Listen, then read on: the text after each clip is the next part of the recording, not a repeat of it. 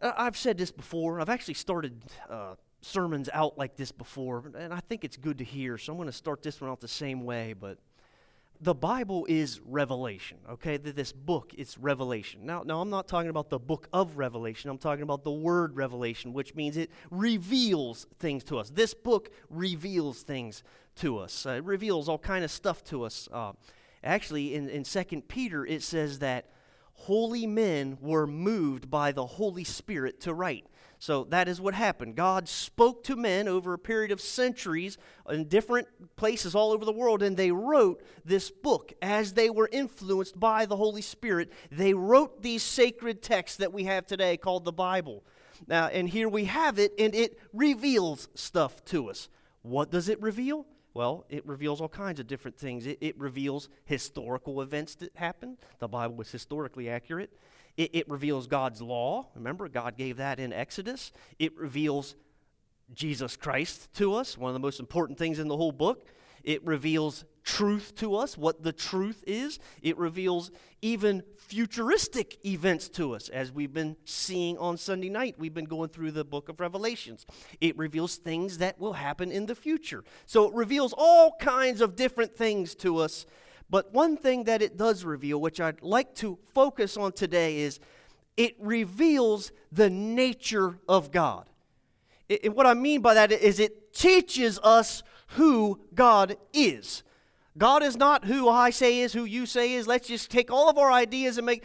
God is who the Bible teaches us that He is. That's what it reveals to us. That's one of the things that it reveals to the reader is who God actually is, what He is like, some of His characteristics, some of His qualities. That's what this book reveals to us. And I'd like to focus on that today. The Bible reveals the character of God it gives us a small glimpse into who he actually is. It lets us look at, look at some of his characteristics. It lets us observe some of his qualities. Now, that's important to us because that's kind of how we identify who other people are. We know people, we know other people by their characteristics, by their qualities. We might say something like, He is very arrogant. Or we might say something like, She is very kind hearted. Or we might say something like, He is so intelligent. Those are characteristics assigned to an individual that help us identify who that person is. These are characteristics that we use to describe someone, to identify people. A, pu- a, person's attributes are ways that we know them and understand who they are. And that's what this Bible does. It teaches us attributes of God, it teaches us characters and qualities of God, and we can know who God is. He can be revealed to us. We could say things like a person is nice, greedy, driven, loving, harsh, rude, tender, funny, or merciful. Those are all different types of qualities we can assign to an individual. And the Bible reveals all those things to us and assigns those qualities to God. If I said to you this morning, just to pick a name, Johnny, if I said to you this morning, Johnny is very funny, you, you might expect that the next time you're around Johnny, whoever this make believe individual is, you might expect Johnny to say something funny or to do something funny or to crack some sort of joke because that's what how we could describe this individual. He is a funny person. That's one of his qualities. That's one of his characteristics. Now, if I say Johnny is funny, that doesn't tell us everything about Johnny, but it does tell us a little something about Johnny. This is what parables in the Bible do. They, they tell us, they reveal little things to us. Now, maybe that doesn't give you the whole entire picture, and you can't say, I understand everything about God just by looking at one parable, but it does give you a little peek, a little glimpse into some qualities of the God that we serve. They give us a little glimpse into who God is. They reveal his nature and they reveal some of his attributes. Now, listen, a parable, it's just really, it's a short story to illustrate or to make a point about the character of God. That, that's really what a parable is. And we know that the Lord used, Jesus used many parables, and he was trying to illustrate a point. He was trying to say, here is what the kingdom of heaven is like, or he's trying to say, this is what God is like. That's the whole point of what a parable is. If you remember a while back, I don't remember how many months, a number of months ago, six, eight months ago, maybe a year ago, I preached a sermon on the prodigal son. And if, if you can remember that, we, we always to, to me, erroneously, we refer to that as the parable of the prodigal son, but that whole story is not actually about the prodigal son. There's no real revelation that people go astray. There's no real revelation that people screw things up. We all know that. The real revelation in that little parable that gives us a glimpse into God is the Father. It's the way the Father responds when that prodigal comes back. That's the revelation in that story. That's what a parable serves. When the Lord's trying to tell us a parable, He's trying to say, hey, the Lord is like this. Here's one little glimpse into His quality into his character, into his persona. He's like this. This is what God is like, he's trying to say. So for today, I'd like to go over another parable. Because I think the parables that the Lord Jesus gave us are very much worth a close examination. But there's a parable called the parable of the lost sheep. It's found in Matthew and Luke, but I want to look at it in the book of Luke this morning. So if you can turn to Luke 15, you know that I use the King James Version of the Bible. That's okay if you don't. We'll put it up on the screens, but you can follow along in your Bible. Luke chapter 15, we're going to start in verse 1. Is everyone glad to be in the house of the Lord this morning? I am. I love church. I love the Lord. Listen to Luke chapter 15, verse 1 says this then drew near unto him all the publicans and sinners for to hear him. Now, obviously, to hear Jesus. Verse 2 says, And the Pharisees and scribes murmured, saying, This man receives sinners and eats with them. And he spake a parable unto them, saying, What man of you having an hundred sheep, if he loses one of them, does not leave the ninety nine in the wilderness and go after that which is lost until he find it? And when he hath found it, he lays it on his shoulders, rejoicing. And when he, when he comes home, he calls together his friends and neighbors, saying unto them, Rejoice with me, for I have found my sheep which was lost. Then he says, I say unto you in verse 7 that likewise joy shall be in heaven over one sinner that repents more than over 99 just persons which needs no repentance. What a fantastic parable. Do you understand that Jesus is trying to say, this is who God is. Let me try and tell you a story about God. He, he, he's saying, uh, let's first of all, let's see at who he is telling this parable to, who he's talking to. You take note that it's the publicans and the sinners, or is who he is talking to. Now, now publicans were they're actually they were viewed as traitors to the Jewish people. What they were is they were Jews that uh, collaborated with the Romans. You remember the Romans occupied and they ruled that t- those times back then, the huge Roman Empire. And what is they found these Jews and most of them were the tax collectors and they collaborated with these Romans and the the the publicans would tell them, well, this person makes that much and this person does that for a living. And then they were able to collect taxes. So the Jewish people viewed these publicans as traitors. Most of these publicans were hated, hated by the Jewish people.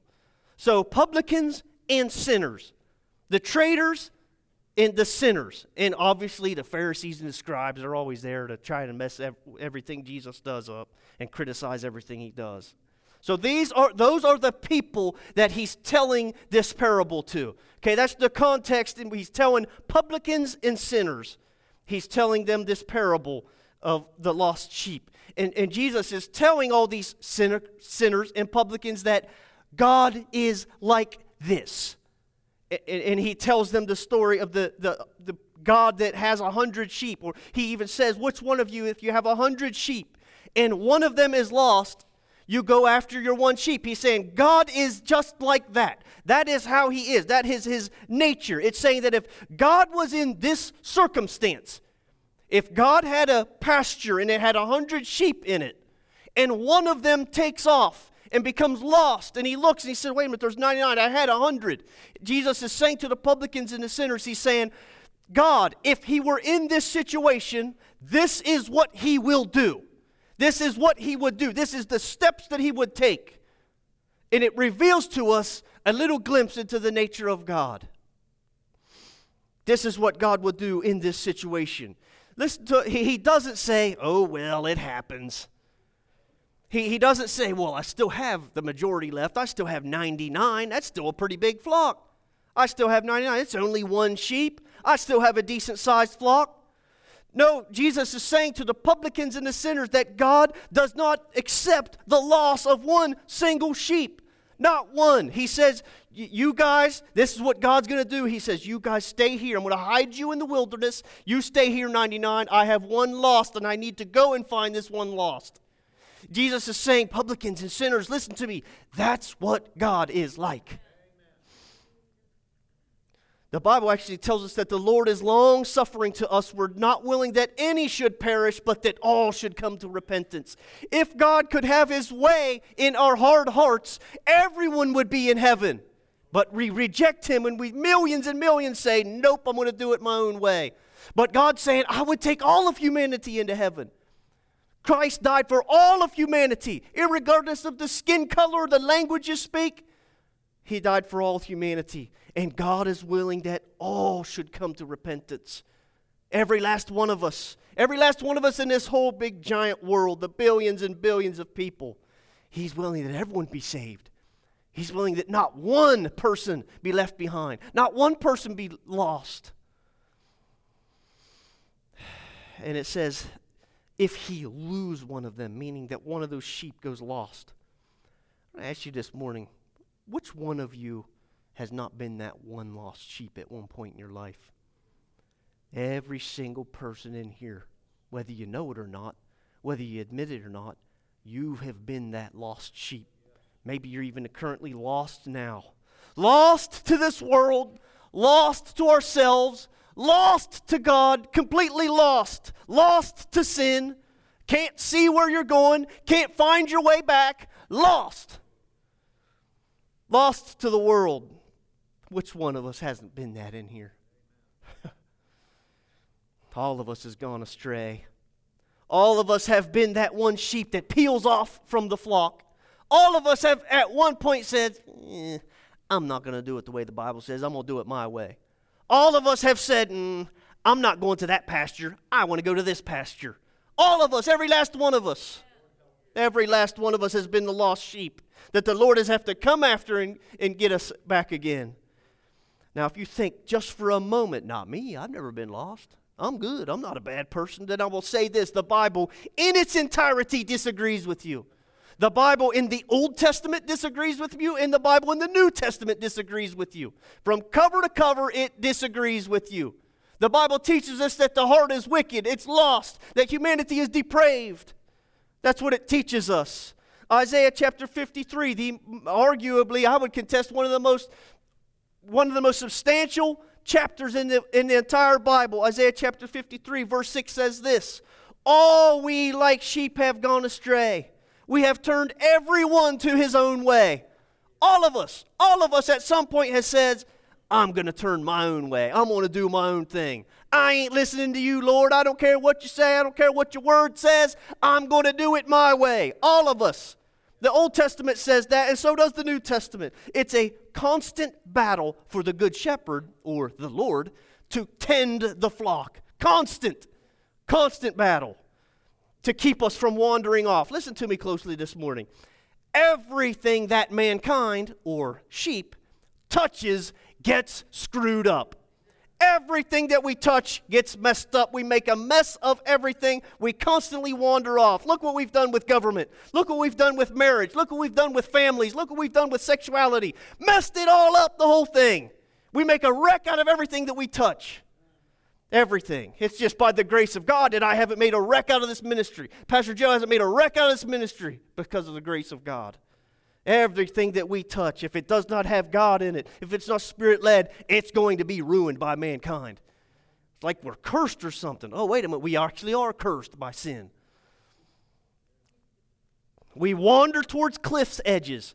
We wander towards ditches. We wander towards traps. We wander towards wolves and predators. We wander towards other pastures. We, we think it's greener over there. I'll go over there. The rest of the dumb flock, their grass doesn't look as good as this. I'm going to go over here. It's a constant battle for the good shepherd. Constantly, he has to stay and keep after us. Now, the New Testament, if you think you're not a wanderer, if you think you're not that lost sheep, the New Testament says this in 1 Peter chapter 2, verse 25. It says, For ye were as sheep going astray, but are now returned unto the shepherd and bishops of your souls. Peter says, Your sheep going astray. He's referring back to that scripture in the Old Testament. Isaiah said it, now the New says it in the New Testament. Peter, the Apostle Peter saying it, saying, Every one of us were lost sheep going astray. The Lord's saying, No, stay here, do this. And we're saying, Nah, I'll go over here and I'll do this. And we make a mess of our lives. We've all been lost at some point. Listen closely. If you can't admit that you were at least once lost, or maybe even you're currently lost, listen to me, then Jesus can't save you. He can't save you. He can't. Why, you say? Because he came to save the lost. He came to people that are genuinely honest with themselves and they say, Something's wrong with me. I'm broken. I don't work right. My thoughts are bad. I have evil motives. He can't save you if you can't figure that part out. Maybe there's some of us in here this morning that are even lost now. And I'm sure that everyone in this room has a loved one or a friend that's lost even now. I do. I have friends. I spent 16 years in a dirty old bakery, and man, I made some friends over the years. I used to pray for them, and they're lost so many lost people. I saw one of them the other day, and my heart breaks for them because when I see them, in me, I see an old friend. I, I'm like, hey, how are you? And, and I see in their eyes there's no happiness, there's no joy. They, they got nothing. It, it's just heartbreaking. Brothers and sisters, just riddle me this. What happens to a sheep that wanders off and it has no shepherd? when you have no shepherd, there's nobody to stave off the wolves. The, the enemy will find you. The enemy will find that defenseless sheep and will have his way with the sheep. Do whatever he wants. You see, when the enemy sees a sheep wandering around lost and there's no shepherd there to tend off his attacks, the enemy's going to say, hey, This one don't have no shepherd. Speak pornography into that person. Sow some gossip into her. Sow some discord. Lie to that sheep. Because there ain't no shepherd saying, no, no, the Word of God says this. You need to avoid that stuff. There's no one there to, to, to, to ward off the attack of the enemy, ruin his faith, ruin her marriage, attack her children. Tell that teenager just to kill themselves. He or she isn't worth anything. Lie to them. Tell them that life is pointless. Tell them that there's no meaning. Tell them there's no sanctity to life, that it's not special and precious. Lie to that sheep. And when the good shepherd's not there, there's no one there to block all that filth and that garbage and those lies and to, to poke them and to swing at them with the stick and say, Get lost. And how many of us have had the enemy come and tell you you're worthless and you'll never change? Church has some decent folks in it, except for you.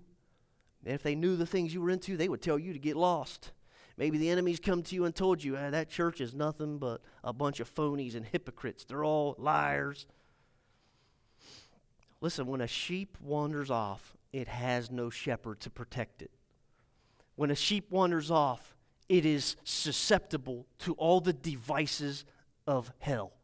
All, all, the wickedness that generates from Lucifer, from Satan, all the filth, all the trash that he can think up, and he will find your weakness. And he will exploit it to your ruin, to the ruin of your own soul. The sheep that wanders off will be lost, can't find its way back, doesn't even know what's true, doesn't even know what's false, doesn't even know what's truth, doesn't even know what's a lie. The world will have its way with the defenseless sheep until the good shepherd comes looking for you. Listen to what John 10:10 10, 10 says. This is talking about the enemy. It says, "The thief comes not but to steal, to kill, and to destroy." That, that is what the enemy comes for to steal, to kill, and to destroy. I am come that they might have life and that they might have it more abundantly. Listen to what he says in the next verse. Jesus tells us, I am the good shepherd. The good shepherd gives his life for the sheep. There is an enemy out there, church, whether we see it or not, whether we realize it or not, he is trying to steal, kill, and destroy. That is his plan. It's just as simple as that. Steal from you, kill you, and destroy you. Steal your marriage, destroy it. Steal your family, steal your children, steal your joy, steal your happiness. Steal it all, ruin it, destroy it. Steal your faith, ruin it, destroy it, bring it to destruction. But the Good Shepherd says, I will give my life for the sheep. The Good Shepherd has an attitude. His, his approach says, I will give my life if that is what was required to save my lost sheep. The Good Shepherd sets out looking for his one lost sheep. Now remember, back in our parable, who's he talking to? He's talking to the publicans, the traitors, and the sinners. And he's telling them, this is what the Lord is like. He leaves the 99 and goes after that which is lost until he finds it. That's a good phrase, isn't it? Until he finds it. He, he, you see, I, I have, my wife gets mad at me, but I, when I lose something, I man look for it. All you men know exactly, matter of fact, you women know exactly what I'm talking about. Shannon, I lost my wallet and I've looked everywhere. I looked at What that means is I flipped the drawer open real quick and shut it and I didn't see it. Now I'm undone. I can't find it. I lost it. And then she comes out, and I kid you not, she has looked in the very places I have extensively searched. And she finds it right there. Right in the exact location I looked. I promise it wasn't there, church. It wasn't there when I looked. But you understand, we don't serve a God that looks that way. He doesn't man look like we do. He goes and searches until he finds. He doesn't just look in the next pasture over. I don't see him over there. Uh, eh, well, he'll come back sometime. That's not his nature. That's not how he does things.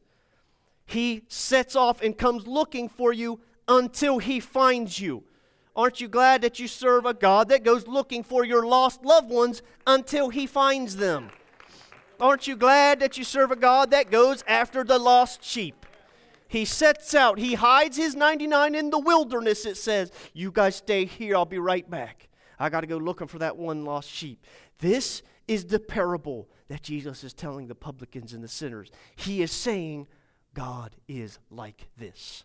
He, is, he will go and look for the lost sheep to the point that he will lay down his life for the sheep. The whole point of a parable is to tell us about God. This is how he feels about you. That's what a parable is saying. This is how God feels about you. Now let's look what happened. Let's look what happens when he finds the sheep. We're going to read verses 5 and 6 in, back in our parable in Luke 15 says this And when he hath found it, he layeth it on his shoulders, rejoicing. And when he comes home, he calls together his friends and his neighbors, saying unto them, Rejoice with me, for I have found my sheep which was lost. Do you see those words that says, when he has found it, he lays it upon his shoulders, rejoicing? He, doesn't just drag it, come here, sheep, and grab it by the, the ankle and just drag it behind him. He, he doesn't say, come here, stupid. You know how much time this costed me? You know I'm God and I got a lot of important things to do. He doesn't say, though, do you know how far I had to come to find you? Just do what I tell you to do. It's that simple. That's not his attitude. He actually finds it and he lays it upon his shoulders. He carries it. He carries the sheep tenderly carry, doesn't just yank it and say, Come on. He picks it up and puts it on his shoulders and he carries. In other words, he does the work when if he finds the lost sheep. He does the work. Hmm. He lays it on his shoulders and rejoices. Listen, for, for a lost sheep to be returned to his pasture, all the sheep has to do is let the good shepherd do his work. The good shepherd will do it. This, this is what the cross represents. Good shepherd has done it. Just let the good shepherd do what he needs to do in your life. He will pick you up, he will put you on his shoulders, and he will take you back to the flock. Now, that's the part, church, that I have a hard time understanding. This is the part where I, I get a little lost. I, I can't figure it out. Uh, maybe I'm not scholarly enough to figure it out. Maybe I don't have enough biblical knowledge to figure it out, but I can't figure out why God would come after me. Or for that matter, you. Why does it even matter to him? He, he's God. Do you realize that? If God decided today to come down here and just wipe me off, and there's a greasy spot where I used to be, destroy my home, ruin everything, just wipe my family clear off the map, everything I've ever worked hard. If he wiped it clear off the map, what would it matter to him? He's still God. He still sits on the throne. He, heaven is his throne and earth is his footstool. What's it matter to him? Why does he even care about me? Or am I, am I not like an ant to him?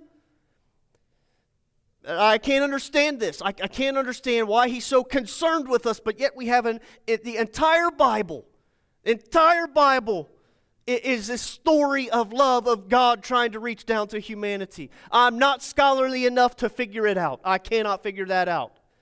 But God goes to these extreme measures to reveal his love to us, and I can't figure out why. Maybe you might think, because I deserve it. I don't think that about myself. I don't. I don't deserve it. I constantly pray, Lord, don't give me what I deserve. We don't deserve it. I didn't earn any of it. All I do is make a wreck out of everything. I can't figure out why he would do that. Why? Why? He would still continue to be God, but yet we have this book from cover to cover. It's it's actually one, me and some buddies were talking about this, but this book, if, if you look at it just a little bit, you'll think it's a patchwork of stories. You'll think, well, this person said this and that. But if you really study the Bible, it actually becomes one continuous story from the, from the beginning to the end. And it's actually a love story of God reaching down to screwed up humanity for God to reveal his love. I think that's one of the reasons why God created humanity. We could ask, why did he even make man? If it's going to get this messed up, why did he even make us? The world is so much, we made a mess of everything. Look at all disease and hate, the crime and this and that. I think it's so he could demonstrate love.